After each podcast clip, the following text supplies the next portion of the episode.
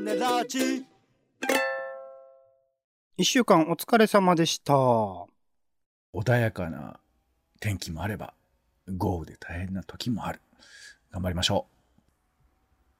週に一度の句読点、暮らしと番組を振り返る種メガネです。今週何が起こったか、なんであんなことを言ったのか、この一週間の記憶を紐解きます。まずは暮らしの一週間、日々のちょっとした出来事や感じたことから拾っていきます。あなたもご自身の一週間を思い出しながら聞いてみてください。ということで。えー、まあ、夏ですね。もう8月に入りまして、えーがっつり夏だな。ただ、収録日はね、ちょっと曇りがちで、えー涼しい感じもありますが、いよいよ季節的には夏真っ盛りの時期で、え個人的にもね、ちょっとね、仕事が変わったりとかしていて、変わり目のタイミングでもあり、新しく始まっていることとかの、なんか忙しさになんか巻き込まれている感じの一週間ですね。なんだかんだ、あの、前から予定していた演劇を見に行くとか、あとは展示会見に行くとかも入っていたりしたので、ほぼほぼフルでなんか動き続けてきた1週間はなんかちょっと久しぶりだなみたいなことも感じたんですけど、これから先ね、さらに、えーまだまだ忙しくなっていくかなみたいなスケジュールではあるので、ちょっとね、体調管理がまたあのコロナとかも含めてちょっと大事になってくる時期だなみたいなところを感じた1週間でしたかね。う暦の上では立秋ですからあもう秋なんですか？秋に向かっていきますよ、まあ、残暑ですしね残暑お見舞いですよ。早い。1月ってもう残暑なんですか？まあ暦の上ではね。暦の上ではここからまあだんだん秋に向かっていくという風になってますから。なんかね、やっぱ8月って夏休みのイメージが強いから、夏真っ盛り感ありますけどね。まあ実際はね8月は暑いことが多いですけどでもこの数日東京だとね結構涼しかったりしてたよね僕なんか結構普通に日傘もささずに歩けまあ、ましたよ、がっつり雨雨降った日もありましたしね。ねうん。そうかまあお忙しいんですな僕はもうゴロゴロしてましたよ何ですか、ゴロゴロっていうの。あ雷、雷の方。ー雷雷？いやいや俺雷様じゃないからゴロゴロしてたって。ちょっと盛り上がんねえな。ゴロゴロおお、人間がほら、驚いてんな。みたいな。光の方から先に来るとかな。あれな。みたいな。いや、そういうんじゃないから。飯尾さんみたいですね。ズン飯尾さんみたいですね。ずんの飯尾さんみたい？それは光栄です。えー最近はね、あの、麺類を僕結構食べてるんですけど、はいはい。ずっとそうめんばっかり食べてたんだけど、うん。いよいよあの、うどん、そして、えーそばにたどり着いておりまして。そういうステップを踏むもんなんですか？うどん僕最初ですけどね、もはや。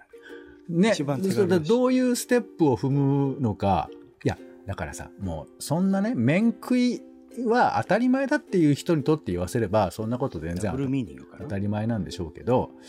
僕はさ、全然麺食わないわけ。外食でも食わないし。もやし食いですもんね。もやし食い、まあ、もやしと麺を同じ、あの、土俵に乗せちゃいかん気もするけど、うん、だから、全然うちでそばなんか食べたことなくてさ。へで、まあでもそうめんやってるだんだんわかるよね。あ、そうか、麺って別にそんなむずくないんだ、みたいなこと。え。一番簡単でしょ米炊くより楽でしょ一番かどうかはちょっとわかんないけど、パン焼くとかっていうのもありますし、それどういうこと？こうそういうことだよね。炭水化物ってことだよね。主食ってことだよね。パン、パンと比べるもんじゃないかな。ずパンってあずるくない？朝しか食わないしそれはずるいよ。あの、いや、世界で見れば別にパンを普通に夜だって食べる人もいるでしょ本だから。ここ日本だから。なんか条件をさ、そっちの都合で変えてない、ご飯と麺は同じ土俵で、パンは別麺なの。一番楽でしょ。だっいやいやてつゆ用意して。楽だとは思いますよ茹でりゃいいんだから。はい、楽だとは思いますけど、いや、だからちょっとそれで今そばに到達して、でも意外とそばを茹でるのが難しいっていうか、あ時間管理が。そうめんは3分なの。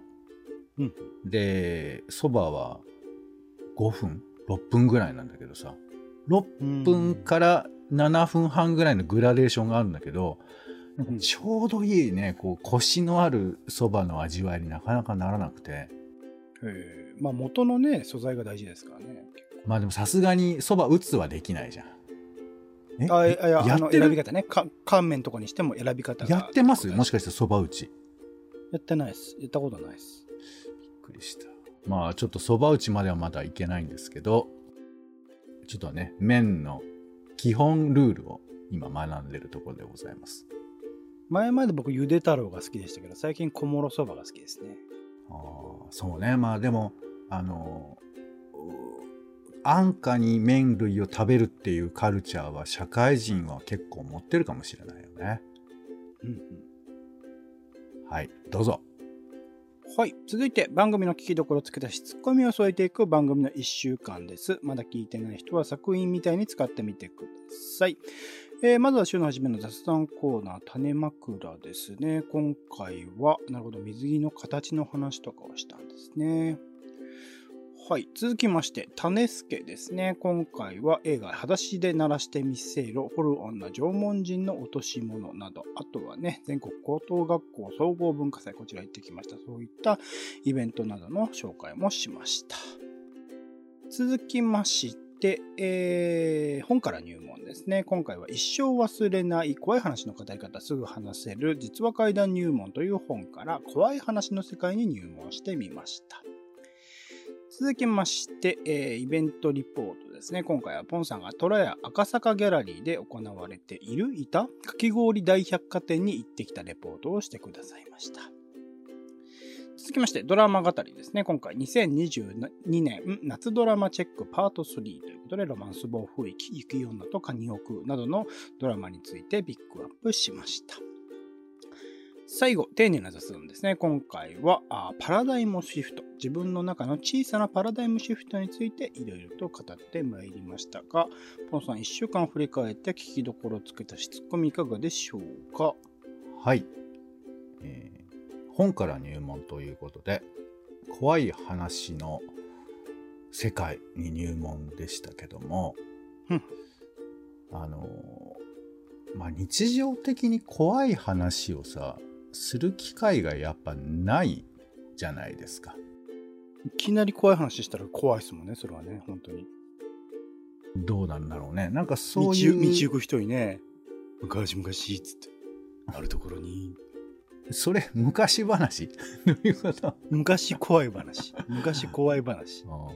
いやだからまあでもなんか人に聞いた話とかをするパターンもあるとは思うんです話題提供としては。うんで僕ね結構その人のエピソードを人に喋るっていうの苦手なのよね。人のエピソード。ああ、なるほどね。はいはいはい。実話怪談はね、基本的に取材するパターンが多いですからね。その実は怪談とかいうレベルじゃなくても普段からそういうことができる人っているじゃない。いわゆる、滑らない話をするエピソードトークの人たち。まあそんなレベルじゃなくて日常で友達とこの前こんな話聞いたんだけどとかっていう、うんあの伝聞をまさに伝えるメッセンジャーとしての活躍をしている人たちは、まあ、世の中にいっぱいいるんだけどなこれって自然とやっぱ取材してんだと思うんだよね。うんうんうん。でそういうことがなんか苦手な人も世の中にはいるのかなと思ってまあそれは僕ってことなんですけど、うん。だからそそういう日頃の取材力みたいなこととかもなんかこの聞いてて問われてんのかななんて思ったりもしたので、まあ、怖いっていうその、なんていうかな。感覚器みたいなものがどれぐらい自分にあってでそれを相手から引き出したくなるというかあの自分の話する側じゃなくて聞く側として仕入れられればもしかしたら怖い話もあの面白い話もいろんな話をこう人の話を自分の話として提供できるのかなというふうにちょっと思ったりしましたね。そうですね。あらゆるなんかそういう怖い話とか全部含めた話っていうもの、こにテレビとかでやっているものにな、レベルになってくると、そういったものがね、今回の本で書かれていたような取材であるとか、編集であるとか、あとは語り方、喋り方、書き方の工夫みたいなものがあってのものみたいなことを考えると、やっぱ単純にその話を聞くだけではね、なく、その裏側にあるもの、すごい量の努力というか、あいろいろな、あの時間の書き方みたいなものが合ってるものみたいなところを想像するとね、さらに聞いてる話の深みも増してくるかもしれないなと思うと、怪談話ね、ぜひ見に行きたいなってまた、稲川淳二さんだけじゃなくていろんな場所でイベントとかやってますので、そういうものを聞きに行きたいですし、やっぱり実践としてね、自分自身でちょっと話す機会みたいなものをこの種ラジでも設けてみようかなと思っているところでございます。えー、ではこちらから、えっ、ー、と、イベントリポートですね。かき氷大百貨店というところで、まあ、かき氷の今までの歴史みたいなものも含めて振り返られる機会だったのかなと思いますけど、やっぱね、特に日本なのかな、まあ、食べ物の歴史と、えー、外から輸入してきたものとかをどういうふうにアレンジしていくのかみたいなプロセス、そもそもはどういうものだったのかみたいなところを見るのは結構面白いなと思うので、そういうね、えー、食べ物に関する展示ってもっとやっていい？なんかね、昔の味の再現とかしてくれると、それはそれで貴重な機会だし、そういうのって展示会とか場所に行かないとできないものだったりするから、そういうね、えー、食べ物に関する展示はもっともっといろんなところやっていいし、なんか常設でね、そういう場所を設けてもいいぐらいだな、みたいなこともちょっと思ったりしましたかね。今回の聞きどころとしては、あのエンディングであの僕が実際にかき氷アイスを食べている音を入れておりますのでその音をちょっと聞いていただいて、うん、ああ冷たい冷たそうだなっていうのを まあ、はい、感じるのかどうなのか分かりませんけどちょっと確かめていただきたいなとは思いますが、うん、ちなみにかき氷食べようって思いました？いや全然全然ってすぐ言うんだよね。はい、どうぞ。正直なんでね。はい。では他の回いかがでしょう、ポンさん。はい。えっ、ー、と、ドラマ語りということで、えー、2022年夏ドラマチェックパート3ですね。えー、3回にもわたってということですけど、あの、ま今回紹介したのはあんまりオレンジさん的にはすごく良かったっていうのはなかったっちゃなかったのかな？まあ前前2回でねがっつり紹介をしたのでって感じですね。うん。いやだからまあ僕も何度もドラマ卒業を歌いながらなかなかあの同じ穴の無地なというか同じところに戻っていますけど。むしろまたすげえ戻ってきてる感じしましたけどね見てる数的にね。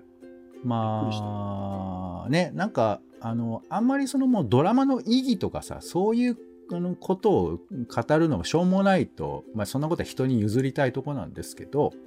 うん、でもやっぱりあこういうことをドラマにするんだっていう、まあ、驚きとかさ、まあ、例えば今回だとちょっと僕の中であのスケベなドラマっていうのがちょっと気になってるっていうか恥ずかしいですけど言ってると。中学生か。いやいやつまりさあのいや中学生だったらスケベなドラマになっちゃうのよ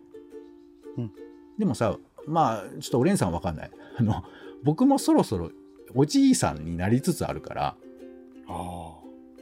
あのなんつうのかな。いやもちろんその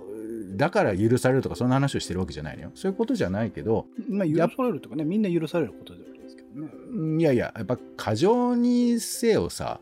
あの表現しすぎるドラマが乱発してもそれはそれでどうかっていうのはあるじゃないまあでもね、あの上野の何18金の映画館とか行くのおじいちゃんだしねとかって思う。いや、だから、そういう、あの、限られた人が行く場所はいいのよ。テレビでやるとかっていう話を言いました。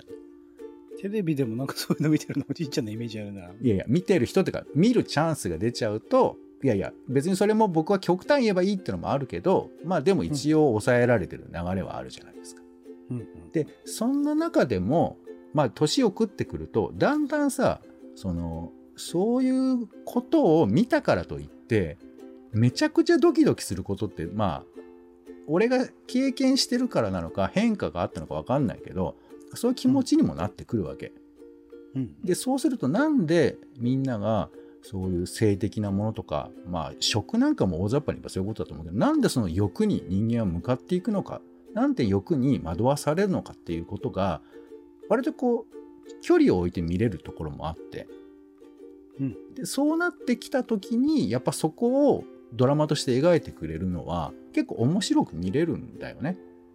うん。だけどもちろんこれはその年食ったからいいって話でもないっていうのも分かりながらでもちょっとなんかこの感覚があってっていうのが例えば今回ドラマ見ててちょっと思ったりするとあドラマを見ていろいろ考えることもあるよなっていうのの一個が例えばそれなんだけどそういう、まあ、気づきというとなんかかっこつけだけどああそうなんだっていうやつそういうやつがなんかドラマであるから、まあ、まだ見ちゃうのかなって思いますけどね。なんか今期、あのまあ、とある下世話な媒体の記事ですけど、オールドルーキー以外はほぼ視聴率が爆死という記事が出てて、なんかもう、なんか前期に比べて春、あの、春期の方が良かったみたいなツイートの意見が引用されていたんだけど、春全然見るものなかった割に夏は結構多いな、めちゃくちゃなんか語り足りないな、みたいなところがあったんで、やっぱり視聴率とかと、そういうドラマの、なんだろう、質的なところの評価みたいなもののギャップがいよいよ強くなってる感じするなと思うと、まあ、僕らの言ってる質だからね、それはもう本当に自由いやいやだし、僕らだけではなくて、あの世の中的なその批評家とか含めて、ドラマのそういう感想とかをちゃんと書いてる人のあれを見る限りにおいては、まあ今期はいい豊作だっていう言われ方をしてるので、そこら辺の一般的な視聴者とそういうものをドラマ好きの中での評価みたいなところのギャップみたいなものが結構大きくなっているっていうのをこれからどう捉えていこうかなみたいなところはあるので、ちょっとやっぱりその客観的な指標としての一般的な視聴者の数がどれぐらいなのかみたいなことをこれからちょっとね、このドラマ語りの中でも注意してみ見ていきたいなとは思ってますかね。うんもうなるだけ俺は自由に見たい。うん。はい。はい、えーじゃあ最後、丁寧な雑談、パラダイムシフトですね。なんか、パラダイムシフト、多分前にも一回これ企画でやってますよね、パラダイムシフトってね。まあ、パラダイムシフトみたいなことは、あの、人生いくらでもあるし、やっぱそういう機会の話 そういうことじゃなくて、そういうことじゃなくて、た種ラジの企画としてね。えーとそういうのは確認をしてから俺に言ってください。なんか、なんかぶん投げてきて、やってんじゃねえですかって言われてもなんかやった記憶があって、はなんかその、そういう変わってしまった、自分自身が変わってしまった後に、そういう変わる前の状況っていうのは戻れないし、戻れないというか、一回その変わった後を経てにそういう風なところに戻るって、またその前の状況とは違うものだったりするから、やっぱこれもまあ忘れロマン的なその、ある種、こう、開口、開口というかね、えー回帰されるものだからこそのなんか切なさみたいなものは結構あるなと思うと、なんかこれ一つの企画としてもいい気がしますけどね。なんか特集としてこういうパラダイムシフトみたいなものを定期的に観測していくみたいなのは、ちょっと面白いなと思いましたけどね。まあ、今回はちっちゃなパラダイムシフトということで、あの僕があの医者に言われて、今までやってきた治療法が全て無にキスみたいな。俺なんかでも、これ喋った後で思ったけど、俺まだそのこと信用してないなっていう気持ちもあったよね。うん、うん、うん、あなたは間違ってますとは言わないけど、まあ違ったっていうことをし受けて、うわーってショック受けたけど、まだもしかしたら違うこと言う先生いるんじゃないかなって思ったりするぐらいなんですけど、うん。うん、あのーこれ解雇趣味って言ったけど、俺あんまそう思ってなくて、